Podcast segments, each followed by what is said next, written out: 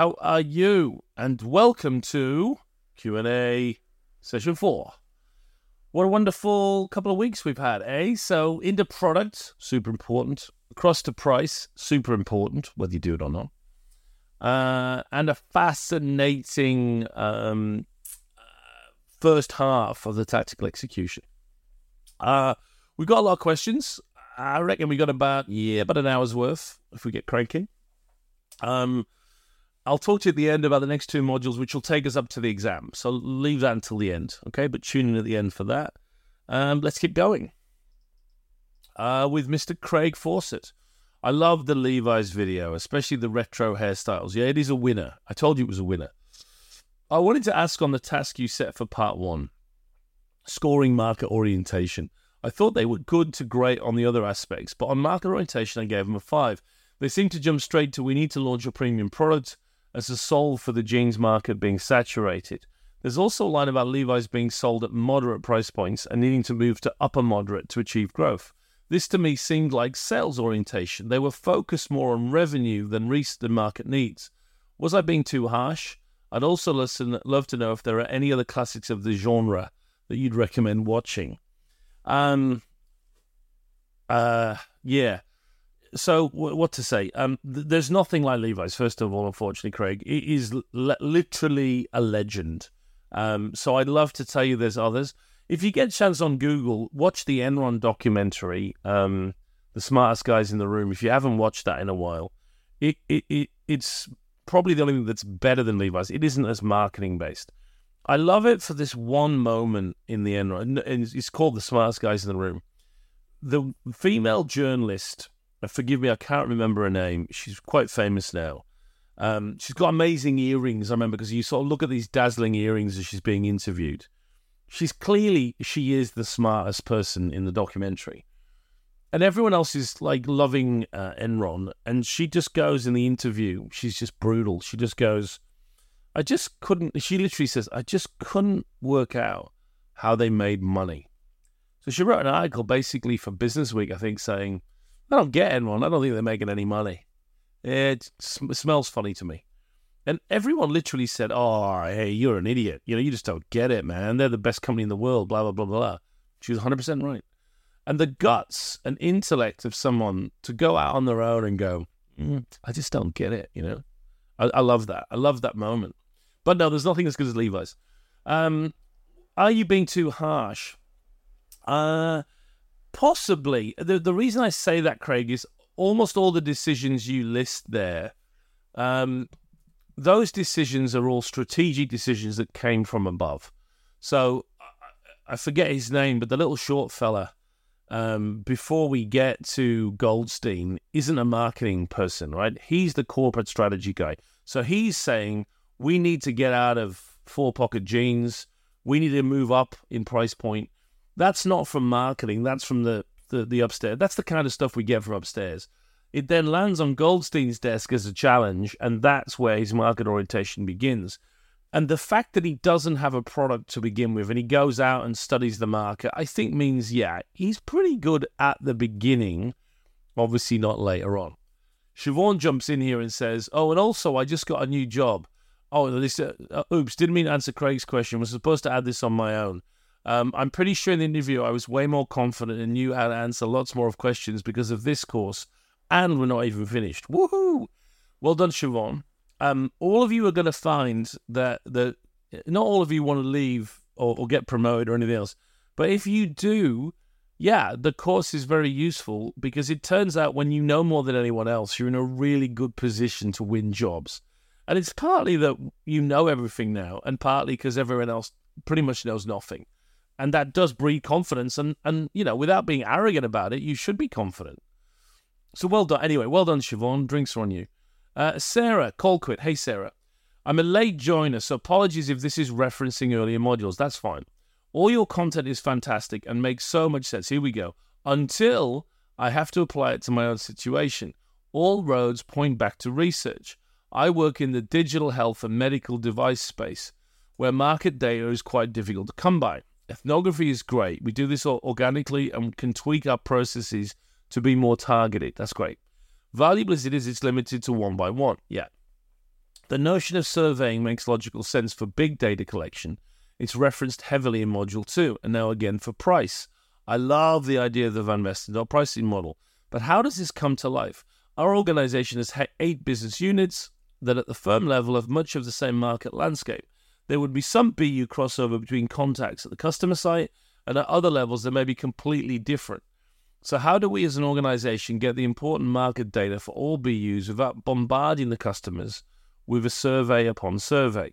This magnifies again when thinking about pricing, given that it is as granular as per product. Our company already does surveys for customer service and could also have some audience crossover as well. Can you tell I'm spiraling? I appreciate you taking time off, taking me off the ledge. It is tricky, Sarah, right? So, in your world of medical devices, pricing is a much trickier beast. Market access is probably operating in your organization. They tend to take the lead in pricing. That's no bad thing. And you've got global tenders, global reference prices. You probably want to stay out of the external pricing conversations, maybe internally try and feed in. But but that's a complex space, medical device pricing. Having said that though, doing the research should still be possible. My recommendation for you, though, is given you've got all these business units, reverse the sequence. So do your segmentation based on secondary data and what you have, and segment the, the different accounts using that meaningful, actionable grid we used in the course. And that works pretty well, especially in, in medical products. Then choose your targets based on what you see in front of you, and only then go in and do the ethnos to build the portrait and the position and the buying path and everything else. That can be a good way when you can't get a survey done. In the longer term, I have to tell you, I am. Uh, I've been seeing things last few weeks that have blown my mind. So this synthetic data, I'll, I'll put a link to my paper on it. Um, I saw some synthetic data. Well, synthetic data is basically not AI creating pictures and all that childish stuff. AI can now go out and use language processing to basically replicate human responses to a survey without ever talking to humans. And everything we're seeing at the top business schools, not the companies selling it, I don't trust them, but at top business schools like Wharton and Columbia, where good guys like Pontoni, who's got a PhD and knows what he's, comes back to me and says, yeah, it's 95% the same as asking consumers, and it's instantaneous. I think genuinely we're a couple of years away from Sarah Colquitt just going, we just plugged it into the AI, and what it gave us is this, this, and this.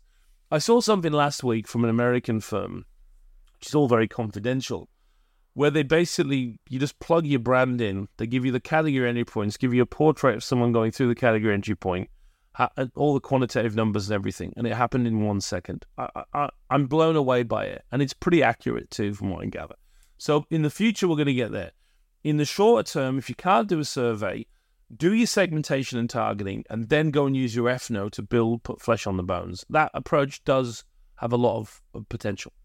Hannah Ward, I haven't finished the pricing module yet, so forgive me if the answer to my question is in the second half of the video. I understand if you have a new business like the Mini MBA, how the Van Westendorp pricing model is very useful to get the pricing right from the get go.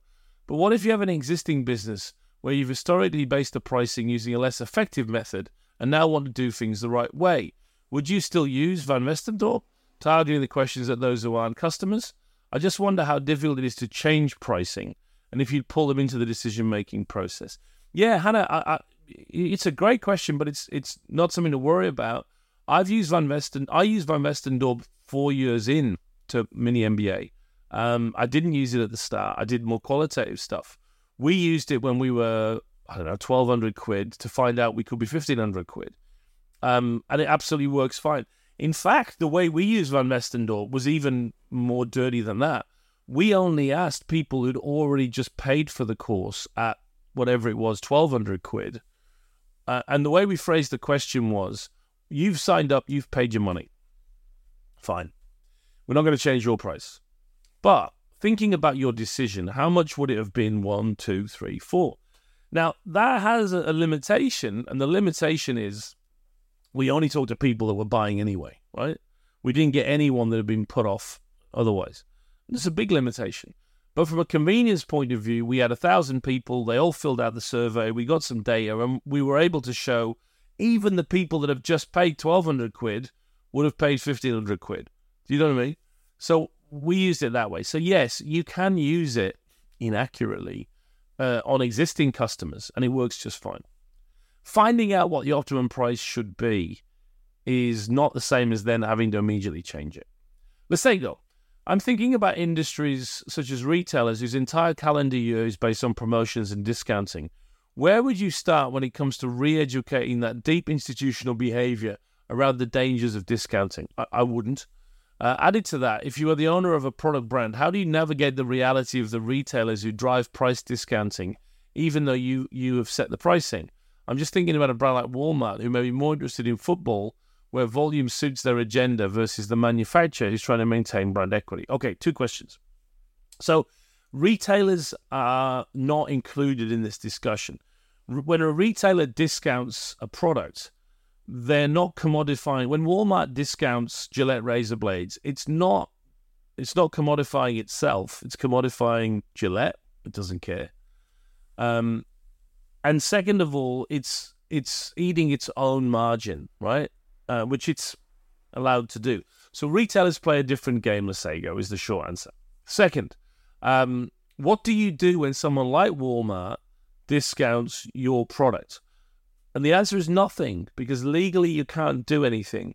Um, you you've sold the product to them for whatever the supply price was. They are now legally unable to do whatever they want. You can't threaten them. You can't uh, withdraw your product you can't do anything other than draw their attention to the recommended retail price. In almost every country in the world, it would be illegal to do anything. Um, antitrust, European U- Union laws on price fixing, uh, and most people don't realize this at all. Right? That's why we talked about it in the module. So, what do you do? Um, there's not a lot you can do in many cases. Yeah, there are a few exceptions, but not many. Um, so you live with it is the short answer. I taught a class at MIT. I was just talking about it um, years ago on distribution, and um, I, I, my whole class, I, I kind of stood out at MIT because everyone else was teaching like equation modeling, and I would, my whole class on distribution was a photo of um, of Costco selling Dom Perignon for twenty bucks less than it was meant to, and I asked the students to give me uh, their uh, give me their answers for what we should do about it. And every suggestion I got for 90 minutes was, was either dumb or illegal or both. And at the end, the students were all like, well, what's the answer? What's the answer? And I said to them, there isn't one. You know, there, some problems don't have solutions. Let it go. Um, and uh, that was met with general sort of, huh? But it's true. I mean, it, it's, you know, you, you, you take the shaft because you, you may have to. Uh, and, and, and that's it. Uh, Lesego again. I can definitely feel the gear change of the course as we get into the strategy phase. That's great. That's great. That's great. Um, choicefulness is certainly not for the faint-hearted, as you realize it's now about putting the proverbial cock on the block. Exciting and intimidating. We've spoken quite a bit about B2B and FMCG brands. I was curious to know about the experiences you had uh, with LVMH. My first reflection is that when you start to position uber premium high end luxury goods, you swing a lot more towards higher order emotional benefits. Then I was wondering if things like occasions or use can also work as a good position, like celebration, gifting, or making memorable moments. What are your observations on luxury goods positioning? Also, how would you articulate the positioning of a brand like Moet or Louis Vuitton? Um, isn't that different, let's say? Go. I mean, I did the positioning with other people for for Moet um, a long time ago. Um, the reality is the one big difference with luxury is we tend to be less about what you want as a consumer and more about who we are as a brand. Not because we're arrogant, but but you're coming to us more. Um, particularly when it's about the brand. You know, we're telling you who we are and what we have and everything else. Um, that was the big difference. Um, but generally speaking, it wasn't that much difference in the approach. We always went with DNA. We always studied our history a lot more in the positioning. Um, and the codes were always very distinctive as well. But generally, it wasn't that different. We're, we're just it was more about us than it was about what the consumer wanted at that time. That was the big difference. Kerry Patton, hello. I hope this isn't too late to upload for tomorrow's session. Obviously not, Kerry. I'm curious about your insights on rejuvenating or repositioning a well established historic brand to align it with contemporary trends without provoking negative reactions from the audience. I'm curious if you've encountered similar challenges with brands or clients and how you navigate them. Yeah, we call this, Kerry, brand revitalization. I've done it a few times, not always perfectly. I did the work on Loewe, which is now a very revitalized brand, but when we got it, it was very dusty. I went to Madrid and I was remember arriving in Madrid. I got there like five o'clock the day before we were going to start work, and I went for a walk around Madrid, late summer, beautiful city. And all the lovely, beautiful Spanish women, 50 plus, had a Loewe handbag. And all the other girls, 30 young, uh, just were Chanel, Vuitton, Dior, you know, no Loewe at all. And I really got a sense of the challenge right there. The challenge of revitalization um, it comes down to don't change the brand position, change the execution. So don't throw the baby out with the bathwater. Go back and find out what's in this brand when it was great, distill it, and then ask the question what does that mean for 2024? That's the trick of revitalization. Don't reposition, don't rebrand. This brand's been around for a long time for a good reason. The, the fundamental essence is still almost always relevant. What we have to do is realize that if we don't change the expression, ironically, it becomes inconsistent. For me, that's the trick of revitalization. Um, how do you do it without negative reactions? You don't. So, with the way and with other brands I've worked on, there's always a season where the old clients hate you and the new clients don't like you. And you have to be ready for that. Doesn't mean you've got it wrong, it just means you're going through the process. If you then get it right, the new the new clients come in, the new girls come in, and then the old ladies, the old clients come back too. And, that happened with Loewe eventually. Um, so you can't you have to break a few eggs here. It's always unpopular when you modernize a brand, even if you do it right. Marta.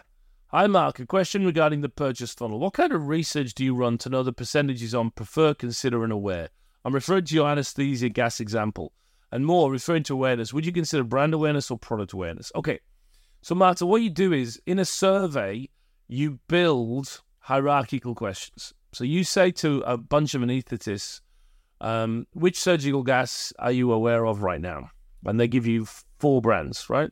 And you say, which of these surgical gases would you consider for your next uh, operation? They give you two. You say, which one do you prefer if both are available in the operating theatre? They give you one, right? And so what you're doing is you're constructing from a survey four, five, six questions that measure hierarchically what the choices are. Okay. And product awareness, sure, but normally it's just brand awareness and it's normally unprompted, right? So you prompt them with the need. You're going to do, you know, I don't know, colorectal, colorectal surgery. Which sealants come to mind? And that's the start. It's brand. Yeah, sometimes it can get messed up. It's, it's brand normally. Charles over in Hi Mark, I love the course so far. I particularly enjoyed the recent video you shared about smaller businesses being FC UK'd. Staying on the subject of smaller businesses, some smaller businesses might not be able to invest in decent brand tracking. What workaround options are there for such businesses? Okay, I have an answer, but I have to declare an interest. I did some work with a New Zealand firm called Tracksuit. Uh, I think I own, and I may have got this wrong, 0.4% of the company as a result. It's not going to pay me a retirement, put it that way. But it's gone up, though, a lot in value, apparently. Anyway, tracksuits are who you should be chasing down, Charles. Tracksuit have now dominate the niche for smaller businesses that want to do an annual brand track, and they can do it for like, don't quote me, but like $15,000. The whole thing, funnels, everything. Have a look at, at Tracksuit. They're really good. Jack O'Flaherty. Hello, Jack. My question is off the back of jobs to be done. The example was given about the job a McDonald's milkshake did for the consumer, such as making it thicker and harder to drink so it lasts a person's whole car journey. My question is how do you balance the different jobs to be done for different customer segments of a product when they are in conflict with each other? For example, what about the person who goes into McDonald's for a quick meal and wants to drink a milkshake without it taking 25 minutes? It's a good question. I mean, I think the jobs to be done framework works best when we don't have the complications of too many segments wanting different things. I, I guess we'd go back to targeting and positioning, though, Jack. If we really did have two different segments wanting two different things, the best option is to split it up and offer either two different products or even two different brands. That's not very cool. I mean, we did the pregnancy test example. you know, the talk now is all about mass marketing. I got to tell you, I get I get a box of beer delivered to my house once a month with like twelve craft beers in it, and I really enjoy it.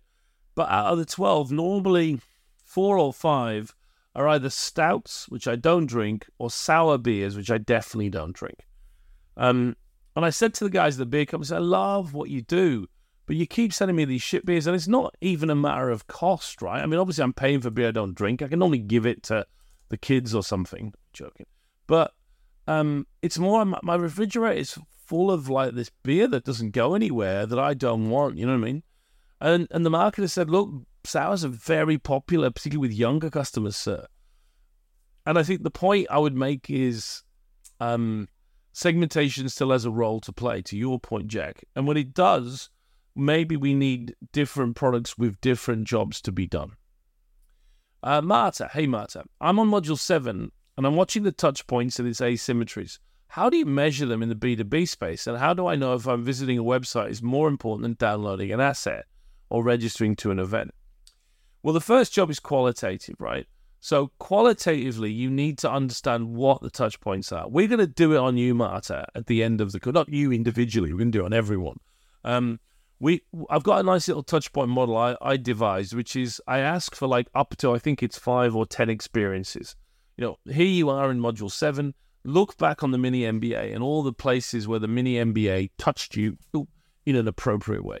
Um, and then we code them into boxes and then what we do is we measure how positive or negative they were, where they come in the sequence, and we can even correlate a positive score on a touch point with an overall NPS score. So, do we see that promoters have had more positives on this, this, and this? That makes them more important in driving overall satisfaction. Go through the exit survey and you'll see how it plays out. Katie Chadwick. I really enjoyed this module and felt the jobs to be done framework was really helpful in showing how segmenting by needs makes sense. Although I feel it makes sense for the examples, and I then get stuck thinking about the challenge I'm facing. I work for a creative agency and we've never bothered to do any proper marketing as we typically focus on our clients. But I'd like to apply some mm, okay, but I'd like to apply some of the learning from the mini MBA to ourselves as well as our clients. I feel the needs of our end customers could be extremely long and there might be some crossover. So how do we go about it? Would you group needs and analyze the value of each one before you target? I'd never tried to attribute value to a segment before, so I feel that may be a challenge, but I'm willing to give it a go. I'd appreciate your view. Yeah, look, Katie, I think it's one of the ways you can segment the market is is needs based or even behavioral, right? But the way to do it is you need a big survey that asks those 10 or 12 questions. You know, in Levi's, the Levi's case, that's all they did. They just asked those 12 or 15 attribute questions and then they clustered them according to the answers. You need that as the basis for the research and to build then your your segmentation. Fong Chao, I'm interested to hear your thoughts on limited time discounts, Black Friday or flash sales. I'm not sure if this will be covered in the promotions module, but I think there is an argument that a big discount offered for a short period provides a sense of urgency, making people want your product, and then once they have them, they will want to buy more from your brand. Also, is there a discount level you can increase profitability or be worthwhile for the brand in another way? 10%, 25%? Or is it as simple as no discounts ever? I mean, it's not as simple as no discounts ever, Fong. It's as simple as try not to have any discounts because every time you do, you've failed. It's true that things like Black Friday, it becomes more normalized. It's less damaging, I think, to your brand perceptions because everyone expects it to be cheaper. But the impact of the discount is still eviscerating.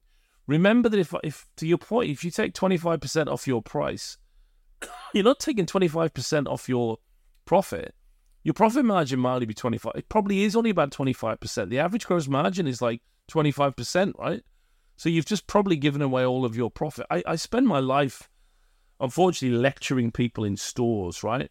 Like I get department stores here in Australia. Go in and buy a suit, and the woman at the counter said to me, um, "Oh, you get twenty five percent off this suit," and I'm like, "Why?"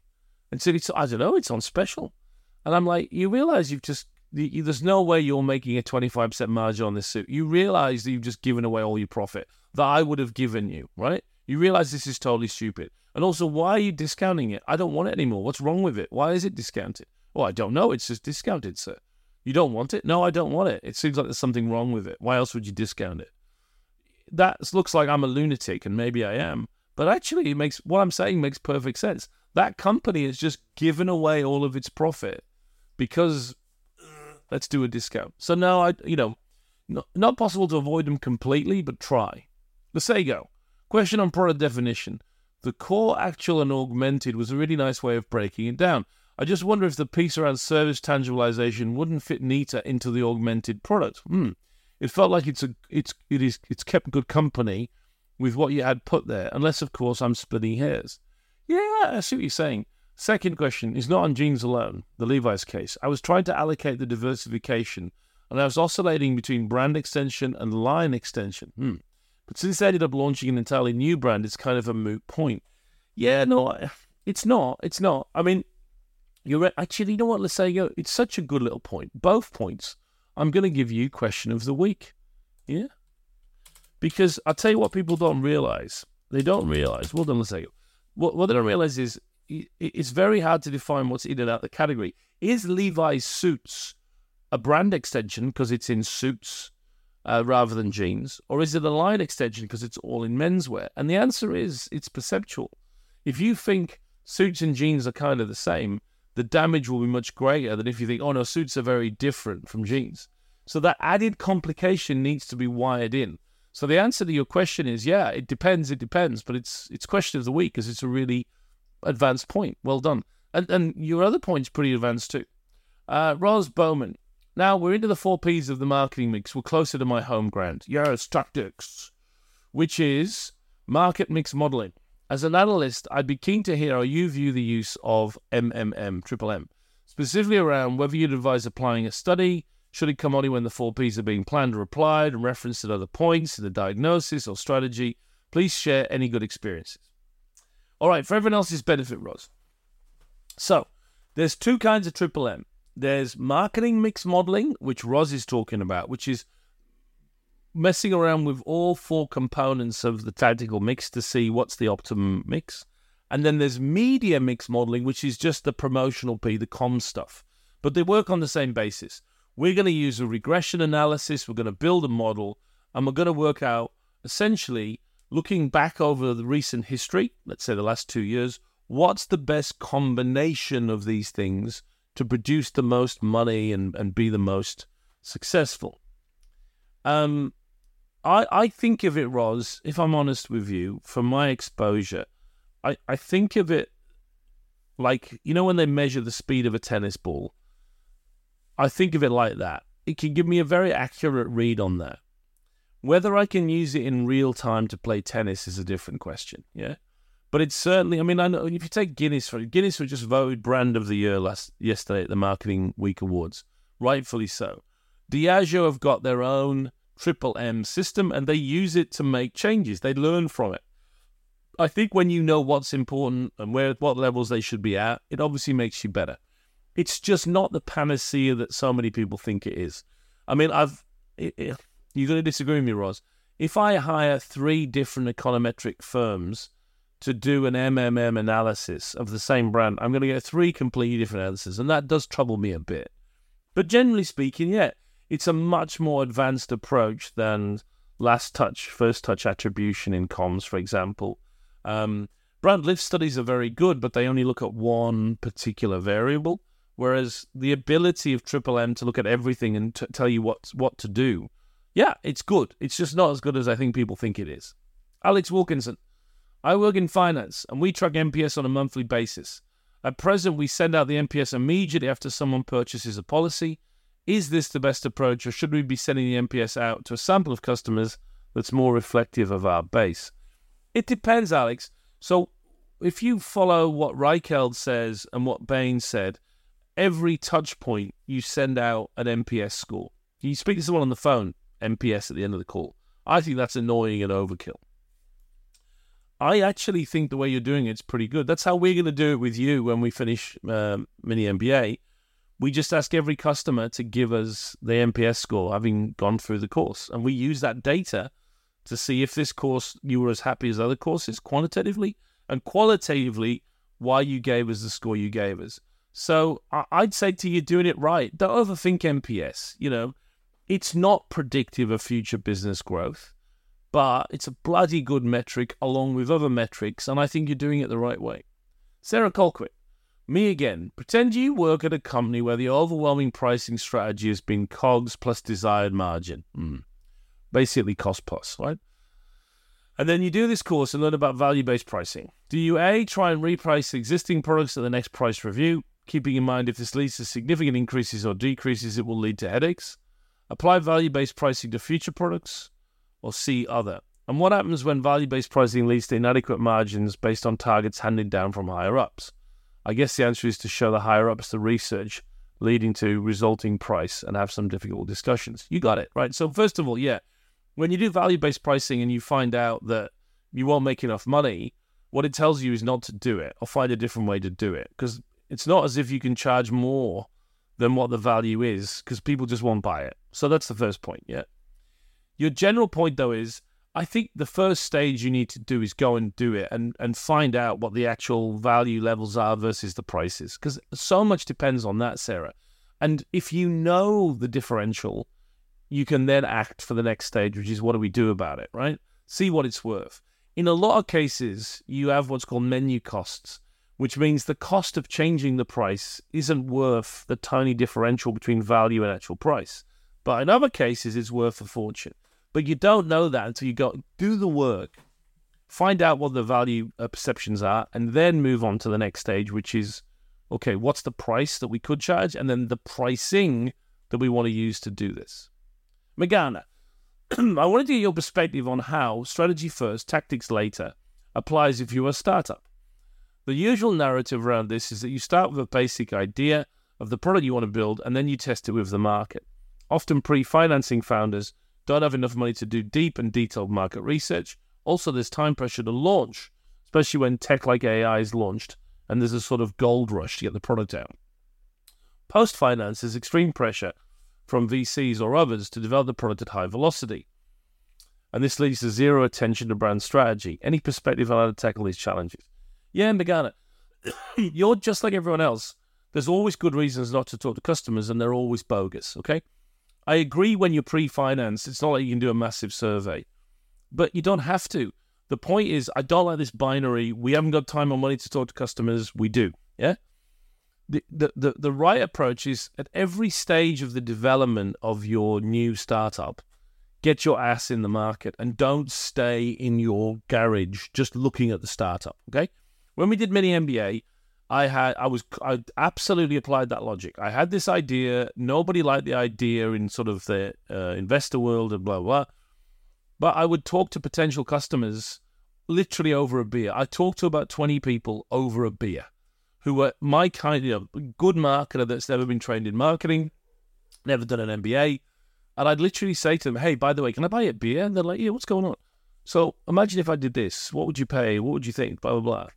That didn't cost me anything. It didn't take a lot of time, but it really aligned my thinking at an early phase. That's the kind of research you need. Um, and it doesn't cost money, but it, it aligns you in those early stages. Siobhan, Hello from stormy London. A couple of quick questions. Smart pricing. Is this the same as dynamic pricing? Yes.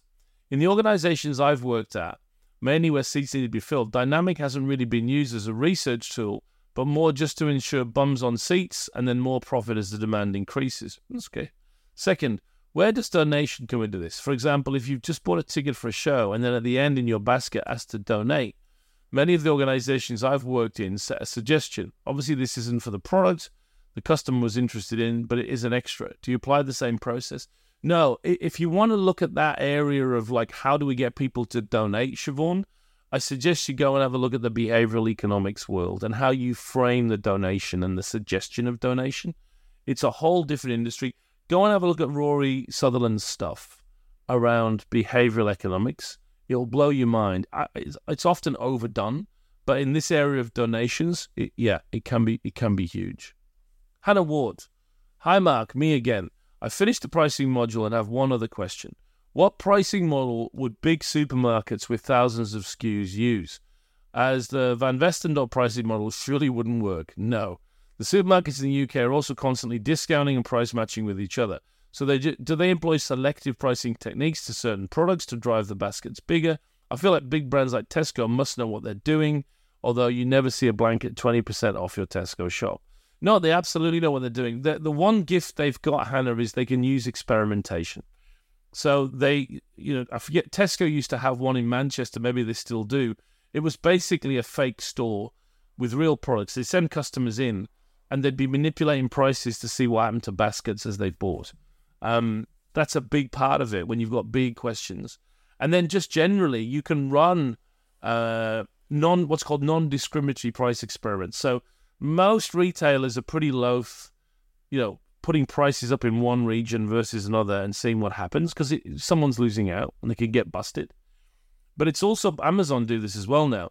You can run disc, uh, non-discriminatory experiments, which means you run all your bananas at this price, and then for a week you run it at that price, and you're constantly testing and learning. And with the discount cards, you're able to join the dots with who's buying it. And yeah, those companies know more about pricing than anyone. Angela Murphy, couple of questions. I'm looking into share of search, but one challenge is the company I work for has a very generic name. There are dozens of other companies with the same name. Any advice is how to choose the most important search combinations that include the brand name? I, am not an expert in this area, Angela. My understanding is in some cases you can pre specify in the search the name in a certain setting, but I, I don't know. Number two, in the Levi's case, we see the team ignore the focus group feedback, go and launch the products and end up failing. But then in the case of Tyrrell's, raising their prices by 29%, we hear that the campaign did terribly in audience testing, and yet they ended up succeeding. Was Tyrrell's the exception rather than the rule when turning their backs on everything they'd learned from research? Yeah, it's different. Um, if Tyrrell's had had a new potato chip and got that kind of feedback, it wouldn't have sold. Um, I think the difference is when you pre-test advertising in a qualitative way, the monkeys are in charge of the gym and you can't trust the results. There are better ways to. If Tyrrell's had pre-tested the campaign with System One, uh, with an animatic. System one, I bet you would have come back and said, it's a great ad. Do you want to run it? Do you know what I mean? So I think it's the nature of the pre-testing is the issue, not whether pre-testing works or not. Lucy Hopkins, I'll just do a time check. We're 40 minutes in. Yeah, we might make the hour. Lucy Hopkins, I'm loving this course. Well, that's good. A big thank you. My question is actually about segmentation. I work for a workspace provider in New in South Wales. We also run a range of startups and scale up support programs specializing in serving tech, digital, and the creative industries. I'm trying to work out how to put what I've learned into practice when it comes to market research and segmentation. I'm on the right track if I take the following approach. One, do market research to get a picture of all businesses in Wales. Two, zoom in on South Wales. Three, segment South Wales by industry. Four, identify lucrative segments. Five, run focus groups. Okay, okay. Okay, come back out. Um, nearly. I would suggest to you if you're in South Wales, that's the whole market. Okay. I would do a meaningful, actionable grid where I slice up the businesses and segment them in South Wales using secondary data only. Having identified then the segments that you really want to go after, I would go and do not focus groups but ethnography in the target segments you want to go after and that's how I would build my funnel, my segment portrait, work on the positioning and everything else. Try it in that order. I think it'll work very well. Marta Ullman. Very curious about your opinion. The new CEO of Unilever announced that they will not force fit brand purpose across their entire portfolio. Do you think that this failure of brand purpose is caused by the lack of relevance in matching purpose with a brand, or rather by the wrong approach to brand purpose as a way for financial growth? In my opinion, real brand purpose is a cost, as proven by Patagonia. Or maybe this is the perfect example of our marketing bubble getting caught up in the doing good thing. And then Marta says, oh, I've just found out you've already answered my question on LinkedIn. I'll, post the, yeah, I, have a very, uh, uh, so I, I think the new CMO is right. Um, I will post my, so I'm, I'm not saying he read my stuff, I wrote an article about 18 months ago basically saying this is what they should do, and that's what he's just done. So I'll post the article because it'll it's the best way for everyone to catch up on it. Um, I think he's doing the right thing. Uh, Marta again, one more. But regarding objectives, conversion analysis, does selecting and working on bottlenecks mean that we're not mean that we do not work at other stages? If our problem is with conversion at, from consideration to sale, do we forget about building uh, awareness at all? Yeah, it, it, it, it's up to you. Uh, it depends what your funnel looks like. Generally speaking, there's certain activities that will just maintain the general health of the funnel. When we talk about full funnel marketing, Marta, my worry is it tells people to go after everything. I think instead of that, what you're doing is devising specific tactics for a specific bottleneck for the year.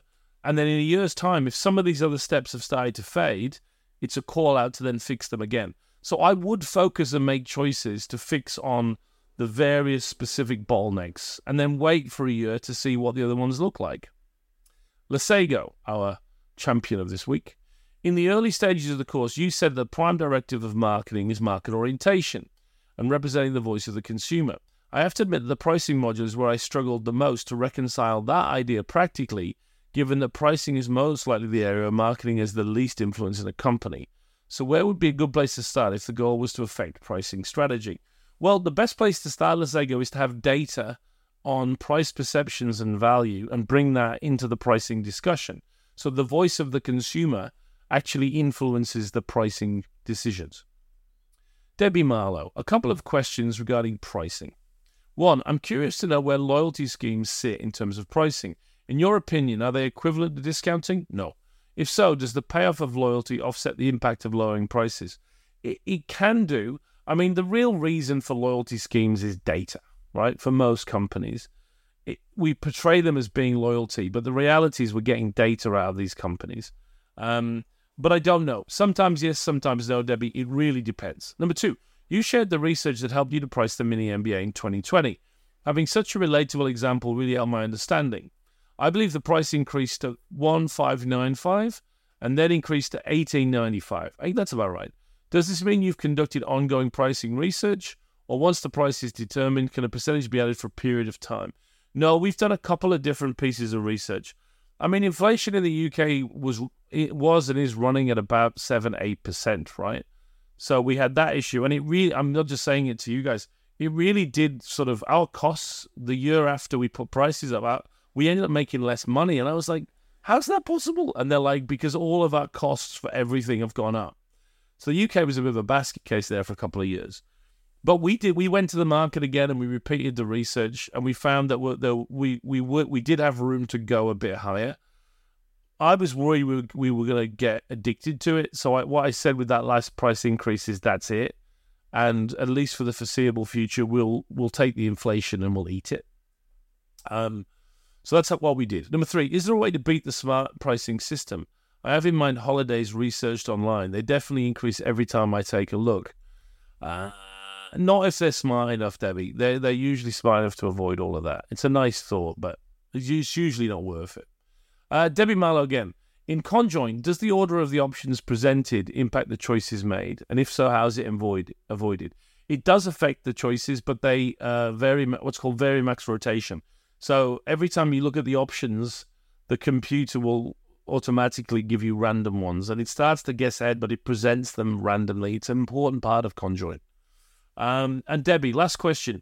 Uh, in the pricing lecture, you referenced the module on branding, but I don't see a module on this topic. Has branding been lost to the branding mini MBA? It has, yeah. Of the topics covered here, are you able to comment on your in on your advice to a company looking to enhance its brand by implementing a sustainability agenda? And how is it best to go about embedding the organization's sustainability agenda within employees? It's too big a question, Deb. You know, I'm, it's huge.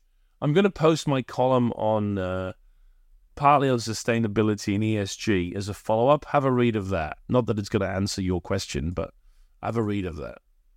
Hannah Shepley, I'm really enjoying the course. I have a question about briefing. You mentioned the need to do so properly.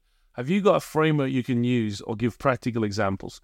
Well, I have, Hannah. I co-wrote with the guys from Better Briefs the IPA's briefing uh, guide, which I will which I will attach to our follow-up materials on Monday. Michael Hardiman, do you ever take on how frequently a brand should measure NPS? Uh, I don't like doing it recurrently, as I've said, Mike. Um, I, I think doing it at the end of something or once a year is the right way, and that's the way we we would do it. Though Bain and, and Reichheld recommend doing it all the time. Michael, again, just one more on last week's topic. You mentioned goals or objectives should always be ambitious. Between a pointless 3% uplift in whatever you want to go for as a KPI and the audacious 100% growth, do you have a process or way of working when setting ambitions and working out what's realistic? What factors do you take into account? Uh, there's a couple. Um, you can look at, um, at history. With experience, you get a better handle on it. But the aforementioned Tracksuit produce a really, really useful report, Michael, which is by sector. Anonymously, they show what different companies have achieved with their objective setting based on their budget spend. So you can really get a sense of what's possible. So I'll I'll put that into the follow up material um, and and share it. It really gives you guidance for what you can and can't expect to achieve. Niku, I'm really enjoying the course. I have two questions. One, I work for a B2B company. We don't transact online. We sell our products to architects through our on the ground sales force. I have budget approved for research to find out what our awareness and consideration levels are. But until then, can anything else help me understand where we sit? For example, can unique website visits be seen as consideration? No. Can anything give me a clue to awareness? All I have now is market penetration numbers. The only thing, Niku, you can do is you can look at share of search. So share of search gives you um, an index of top of funnel awareness and consideration, right? Relative to competitors. And you can look over time as it gone up or down. Have a look at the share of search stuff from Les Binet. That might help you. Um, and thanks to Adrian for jumping in there too. Catherine, I have a question vaguely related to module six. Okay. Um, I'm responsible for the multiple for multiple international markets, UK, France, and North America. And you said in a Q&A that you'd treat each market separately. I would. The rationale is obvious, but it's so much work. and it can be overwhelming. Have you got any advice on how to prioritize the markets? Do I start with the biggest prize, the easiest impact, or the markets that I'm most familiar with? Or am I just looking at this in the wrong way? Mm, it's the wrong way. Instead, should I be working across all markets at the same time and just ac- accept that each step in our diagnosis, strategy, and tactics will take longer? P.S. I'm loving the course and I'm already worrying about the post December void. Can you recommend any good books or podcasts? Come and do the brand course, Catherine. Um, yeah, I can't let you get away with it, Catherine. I can't let you say to me, okay, I do UK, France, and America, but I'm going to focus on France next year. I think you're better off having a less complex marketing plan and doing it for all three countries than having a really detailed one for one country. Okay? And do less on the diagnosis for all three than doing it in detail for one. That's the right way to approach it. I'll tell you one other thing. I mean, the people at Tourism Australia have a good approach, right? They have very general data from each of the countries where their tourists might come from, and they build a very simple clear strategy on who we're targeting, what's our position, what are our objectives for each of the markets, I think it's the way to go. Catherine again. I have a question. Oh, no, that was Catherine. Sorry, that was Catherine's question. Um, Harry Hunt, you'll be sick of my name popping up. Harry, unless you've asked me 25 more questions, this is the first question we've had from you. I'm really sorry for the number of questions I'm sending in. Harry, you've asked less questions than a lot of these losers. Don't worry about it. And also, you're paying me. But these two are my final ones. Pricing research. Is the wait and see there's like 90 questions from Harry down here, right? Pricing research. Is this something that should take place separate to the main market research or can it be included? My hope is at the end of the course you can do backwards market research for the whole thing and put the Van Westendorp questions into your overall survey. In a previous Q&A, you said market research doesn't need to be done annually, but segmentation should be updated every year. Did I say that? How often should full market research be done? Annually. Okay, just disagree with myself. Do an annual bit of market research, and pricing should be done as part of it. Misa Tan. We're a B2B medical device business. Using our product and service means that customers have an advantage over the competitors to increase their efficiency and reduce complexity. Do we still ask the same question for NPS? Yes. I would think that they will not recommend us to peers as they'll be sharing their trade secrets. So you can change who they recommend it to, right? To fellow colleagues. Um, but it should be the same question. There is advocacy because we're finding that KOLs uh, work to drive awareness and conversion. Yeah, don't, don't change it. It's a theoretical advocacy, Misa. So you can change it to Would you recommend it to other colleagues um, inside your company, for example? Number two, do you think increase their efficiency and reduce complexity, hence increase profitability, is good enough job to be done, or is it too vague? I mean, you've got three arguments. My challenge to you, Misa, is is one more powerful than three? Yeah. If I said to, if we just went with we'll increase your profitability, does that win more because of its focus than the efficiency and complexity? Um, it's a question for the market, though.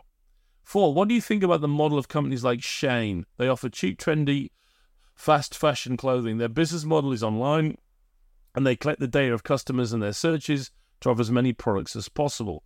You can pretty much find anything you want. Can it be considered the new age of product development? Yeah, maybe, but I mean, it, as long as it suits their competencies, sure. Sarah Green, the first woman I ever, ever had a crush on. Not you, Sarah, unless you're a 70 year old ex TV presenter. Um, you were right. I've loved the pricing module, and I did not expect to enjoy it so much. I have two questions. Taking on board your price position of never discount, what are your thoughts on Black Friday and January sales? Should businesses use these times to clear out products? Yeah, there's no date on this, but I suspect you're right. There's sort of a, a greater tolerance for it. So I don't think it would damage your brand as much to be discounted on Black Friday. Obviously, the margin damage to profits is the same, but it could be the place where if you do have products you want to get rid of, that would be the obvious place to do it. Two, what are your thoughts on inflating prices for a period to show bigger discounts later? Troubling. Example, after my pricing course, I was in the supermarket. A big pot of branded butter was shown to be 50% off, but the new price was only a little lower than what I felt was usual pricing. Nah, you get yourself into trouble there, Sarah, because what happens is consumers so first of all, there's a legal requirement to price it at that price for a certain amount of time, or you're getting tons of trouble, which means you lose sales and then you gain sales, but the consumer then waits for another discount. So I think it's cheating and it cheats both the consumer and the organization. Jonathan Trong. Hey Jonathan. I forgot the Q&A for positioning was run a day earlier, so I missed out on getting my question in. Um, I wanted to circle back on the kitchen sink school of positioning where you shared some info on your mini MBA, ranking benefits. Yeah. I noticed that CPD hours was ranked last on your scale, but I remembered it was included in your mini MBA brochure a few times. This got me thinking. We put so much effort into our in market messages and considering our position to a few key points, but sometimes non marketing materials like product docs end up being customer touch points. Yeah, should I be concerned that a doc that may be owned by the sales team has too many key benefits? Well, I wouldn't be, Jonathan. I mean, in theory, you can eh, you can educate them on exactly the same issue, right? That more is not more. Kate Yao. Hi, Mark. Apologies for not submitting the question in the previous. You don't have to apologize to me, Kate Yao. That's fine. Put it in now. Um, if a company is predominantly focused on a product oriented approach, how can they transition to a market oriented strategy while not modifying existing marketing elements, such as the website and brand positioning. Market oriented brand messaging differs significantly from product oriented messaging, which may not align with our brand guidelines. Do you have exa- any examples or case studies to illustrate this shift? And I'm thoroughly enjoying the course.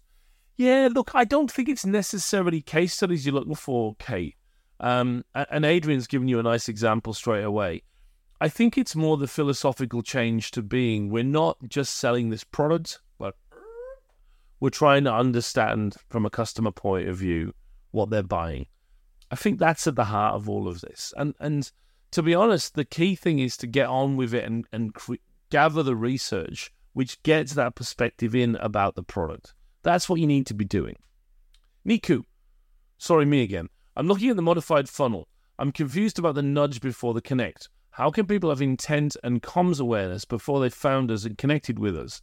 uh, like this modified model, fits really well with my company, but find the metrics confusing. Can you clarify? Look, I wouldn't worry about it, Niku. Here's the point. Don't copy that funnel or any other. Build your own, customize your own funnel based on the six or seven steps that take you through the process. That's the key. Let don't everyone makes this mistake. They go, here's a good funnel, here's a better funnel, we've got a funnel. Every funnel should be different because you have different products, different journeys, different customers build the one that makes sense for you, and that's the one to go with. Nicoletta Olympia. Hi, Mark. This course is amazing. I love every module, article, and podcast. But module 7 is just brilliant. Okay. Uh, it, it, it, it wires my whole brain, and I now have tons of questions and discussion ideas. Are, you on a lot of caffeine at the moment, Nicoletta Olympia? It sounds like you've been drinking coffee. Anyway, do do carry on with your effusive praise. I'll leave here the top three questions. I've worked in market research for a decade, and I've heard of jobs to be done only in the past three to four years. From your experience with other marketers, would you say the approach is not common? It's not common in marketing. It's been common in strategy for a long time. Um, and that's the that's the reason why it didn't come from marketing, Nicoletta. It came from from the strategy literature. Number two, on the Levi's case study, do you think that co-branding might have been a good approach for the new product? Very good suggestion. Yes, there aren't many things you could do. My favorite recommendations, yeah, a co-brand with a product that's known for this, maybe. Um, the other one that made a lot more sense was targeting the Q, the different Q, the guy that was playing basketball um, and go after him instead would probably have worked too. Um, and finally, three, the touchpoint research is a very burning topic. Many companies are searching for ways of maximizing ROI at touchpoints. What, in your opinion or experience, is a good type of research? Well, I invented one, and we're going to use it on you in a couple of weeks when you end the course. I asked for verbatim touches. I then ask you to rate how it made you feel about mini MBA. And then we look at the sequence that they uh, are experienced on average by people.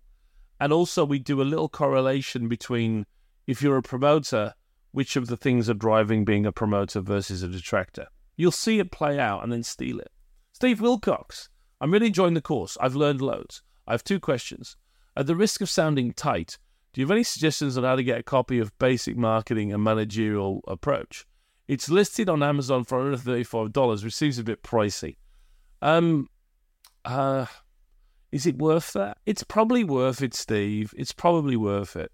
Uh, two, in a previous Q&A, you briefly mentioned Australian brands cannot be successful in both Sydney and Melbourne at the same time. Do you have any examples of this?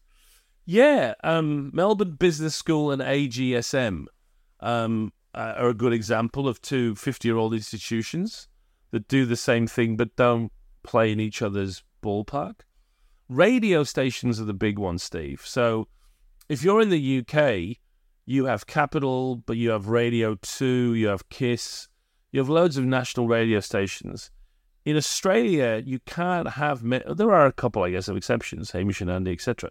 But most cities have their own radio, morning radio shows just in Adelaide, which at first you think that's crazy, but then you find out Australia is a really weird, complex place. And then you've got beer. Um, you drink Tooheys here in Sydney a lot. You don't drink any Tooheys ever in Melbourne. You drink VB. Uh, that really holds up. I mean, even the sports are different, right? You will never see a game of rugby league on the TV in Melbourne ever. Uh, you will see it 24 7 in Sydney. It's a very. Australians have this thing about, you know, whoa, it's not a very complicated culture. It's very complicated culture. It's fascinating when you get to know it. Not as straightforward as it appears at all. There's a song called Flame Trees uh, by Cold Chisel. I'll play it to you. Come on, I'll play it to you. Wait, wait. Bit of chisel. Cold Chisel. Flame Trees. You ready? I have to play it loud so you can hear it which is an old Aussie Ocker song, right?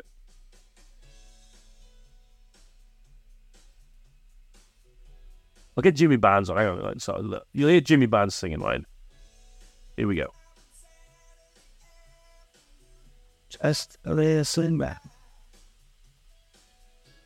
It just so it sounds really Aussie Ocker, right? And it sounds like, you know, yeah, let's get rocking and all that. And you don't really follow the lyrics, right? And then if there was a remake of it made by Sarah Blasko, right? Um, which I'm going to now try and play for you. And if you listen to the lyrics when it's slowed down and Sarah Blasko does it, you realize what an emotional, lovely song it is, right? Hang on. Kids are driving Saturday, I'll have a just pass me by. I'm just savoring from every start. we shared some history. This town. See what I mean? So uh, this was my moment 10 years ago when I worked out that Australia wasn't how it appeared. And actually, quite a sensitive Jimmy Barnes singing, ah, you got a, hammer, you know, you got a fruit tree.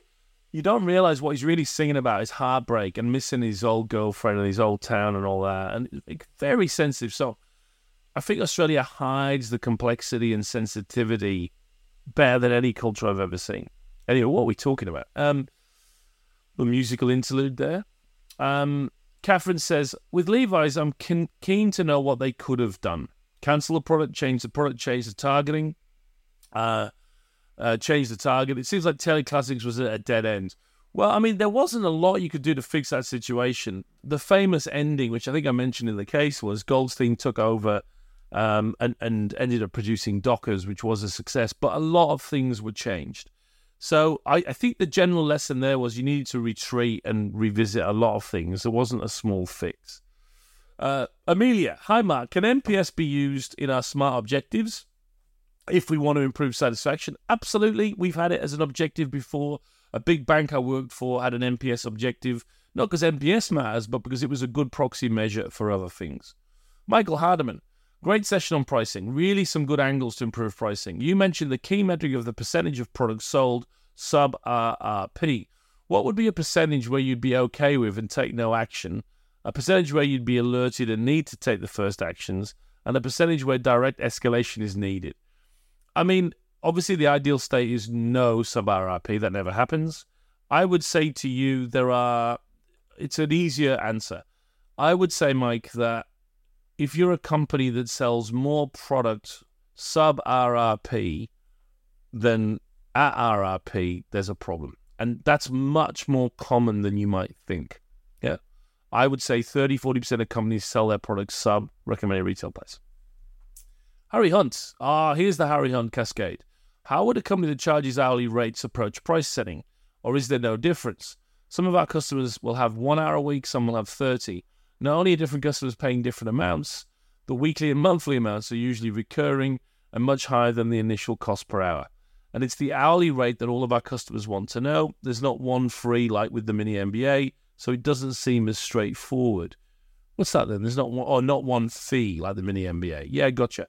Um, I, I don't think it should change too much, Harry. I think you can still do the same research, but you keep you couch it in that hourly amount, right?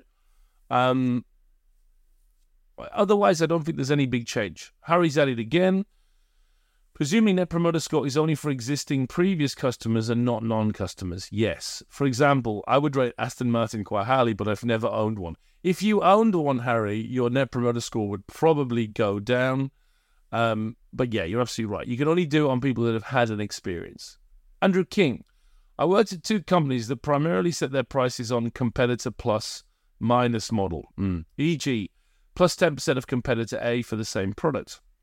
I presume this is very similar to Cost Plus um, and has the same limitations, but would you say there are additional drawbacks? Yeah, it's equally dumb to Cost Plus, and it has the extra dumbness that your competitor might actually be completely wrong too, and you're just assuming they're not wrong.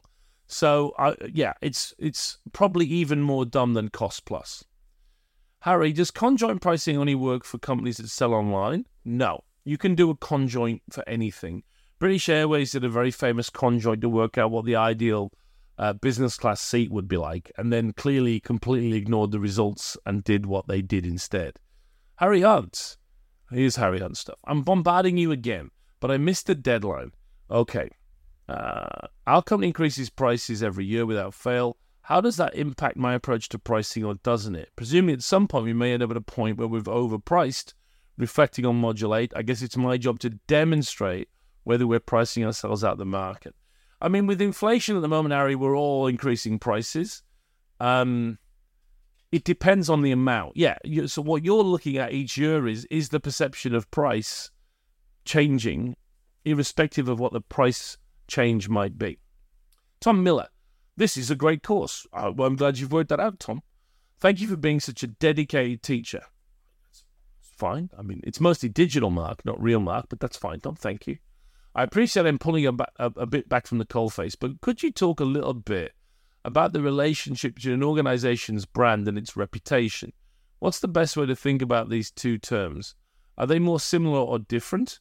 Which which is or should be more important? Um, reputation is just the PR industry's word for brand. The end. There, there really doesn't need to be two terms for it. Um, brand is much bigger and all encompassing, and is usually the one we use in marketing, Tom. Um, reputation is fine, but more old fashioned and more PR laden. Adrian Coe, I'm loving this course. We've got a lot of fans. This everyone's gone. Everyone's got happy all of a sudden. I'm not. I'm not unhappy about this. Um, before you ever mentioned aspiring to look like Colin Firth, I noticed some resemblance. Hey, you can come back again, Adrian. Right? You can come back again. If I can get to three percent of Colin Firth, happy man, uh, beautiful man, Colin Firth. Not just physically, beautifully, beautiful generally. That when he was going through that divorce to that super attractive Italian woman that he married, um, I really felt for him because he just looked pained. You know what I mean? He looked really pained. And then what was great is he eventually, I don't want to get this wrong, I'm pretty sure he eventually ended up hooking up with a woman that was, wait for this, the same age as him. And Colin Firth was like 60, right? So Colin Firth could presumably snag some 23 year old model, right? And Colin Firth wasn't interested in that. He found this absolutely gorgeous 62 year old woman that he'd known, blah, blah, blah. It was like a next door neighbor or something. Imagine pulling Colin Firth. And I always think, like, him and Keanu Reeves are both about the same age. Both have, and I know this is again scandalous, women that are the same age as them, right? And obviously could date younger people if they wanted, if they wanted to sort of fool themselves into thinking they're going to live forever. So think that's an admirable quality in people, not dating teenagers. Anyway, we're all, well, Although my previous company was a category creator, the category became extremely crowded. We were constantly forced into features versus features, comparisons by our competitors, and they competed against us with heavy discounting. Fortunately, our leadership wanted to shift the company to an adjacent category known for higher deal sizes. We had multiple products, we were able to differentiate at a product suite level. Even though we might lose the features battle in, in point, point product comparisons, in your experience, once the category becomes crowded and you're competing against big discounters, is there no turning back? Mm, I think what you did is brilliant. I don't think it always has to be that severe. In some cases, you can still find difference subcategories. Um, uh, you, you know, there are other routes to competing on price, but what you've done is one of the great moves, and I, I think it makes perfect sense. But you don't always have to do something so major. Steve Wilcox, I get that the focus group feedback about the Levi's brand moving into suits wasn't positive, but shouldn't the initial research performed by Levi's prior to this have raised potential problems about moving into this new market? Well, to be fair to them, Steve, no. They didn't know they were going into suits and they didn't know that they were going in there with the Levi's brand. So you can sort of see how they got into that conundrum. Nicoletta, I'm not sure if anyone else has asked this, but could you give us a suggestion on a good book or two on price and pricing? Let's hold it for now, Nicoletta. We'll cover it in the final. Uh, after the exam, we'll do our wrap up module, and I'll give you a whole bu- bunch of suggestions then. Let's do it then. Uh, Emmeline, what do you think NPS works less? Why do you think NPS works less for food categories than services when you say I'm not going to recommend it for a chocolate bar? Um, I just think chocolate bars are a category where you wouldn't expect advocacy. Like if I came up to you, Emmeline, and we were in a, a restaurant or something, and I said to you, "Hey, I know we don't know each other, but I really want to recommend Cadbury Wispa bars. They're really good." You'd be like, "That guy's a lunatic." Do you know what I mean? Rather than if I said, "Hey, I tell you what, my bank's great. You should join my bank," it would make more sense. So the reason I don't think it works is because in low involvement categories like that, I don't think advocacy is a naturalistic thing. So I don't think it works as well. Alex Morris, in your opinion, is customer trade marketing best reported in traditional FMCG B2B to C into sales or marketing and why? Ooh, that's a tricky one. That's a tricky one. Look, uh, I hate to do this, Alex. It really depends. Um, it depends on the nature of the company and the business. Uh, I couldn't give you a straight answer. It, it can be either. It really does depend. It's a very good question, though. And finally, Nicoletta is back. Two questions on discounting. How does the do not discount rule work in countries that are keen on negotiating and where keeping the same price is actually somehow seen as an offence? I mean, all right, if you're in a Casbah in, you know, in Morocco, then I get that it would be offensive. But with those exceptions, Nicoletta, I'm not, you know, I I don't think it's too much of an issue. Number two, if I start selling carpets in Marrakesh, I, yeah, okay. Number two, I, I'm sorry to be facetious, but you get my point. Two, if I didn't get why in 2016 Musk was complaining, oh, sorry, I didn't get why in 2016 Musk was complaining in that specific situation by saying something in the lines of, we should not discount fully functional cars. Isn't actually the time dimension, i.e., the time until final delivery, a benefit of the product, even if not a core benefit. that someone who gets the car later than promised does deserve a discount. No, no, the point Musk was making before he lost his mind, when he was my hero, was, you know, it doesn't matter if there's a delay in getting your car. That's tough. You know, we'll get it to you. You're not giving anyone a discount, right? For any reason. We can all find an excuse because we're selling carpets in Marrakesh or because there's been a delay. You get a discount. Don't do that. There are all these other things you can do. Well, I'll give you a free, you know, kebab, or I'll give you, you know, I'll, you know, I'll give you a, a Tesla T-shirt, whatever. It, it, it, it's, it's, we go straight to this margin shredding thing, and that's the problem. All right, all right, great questions.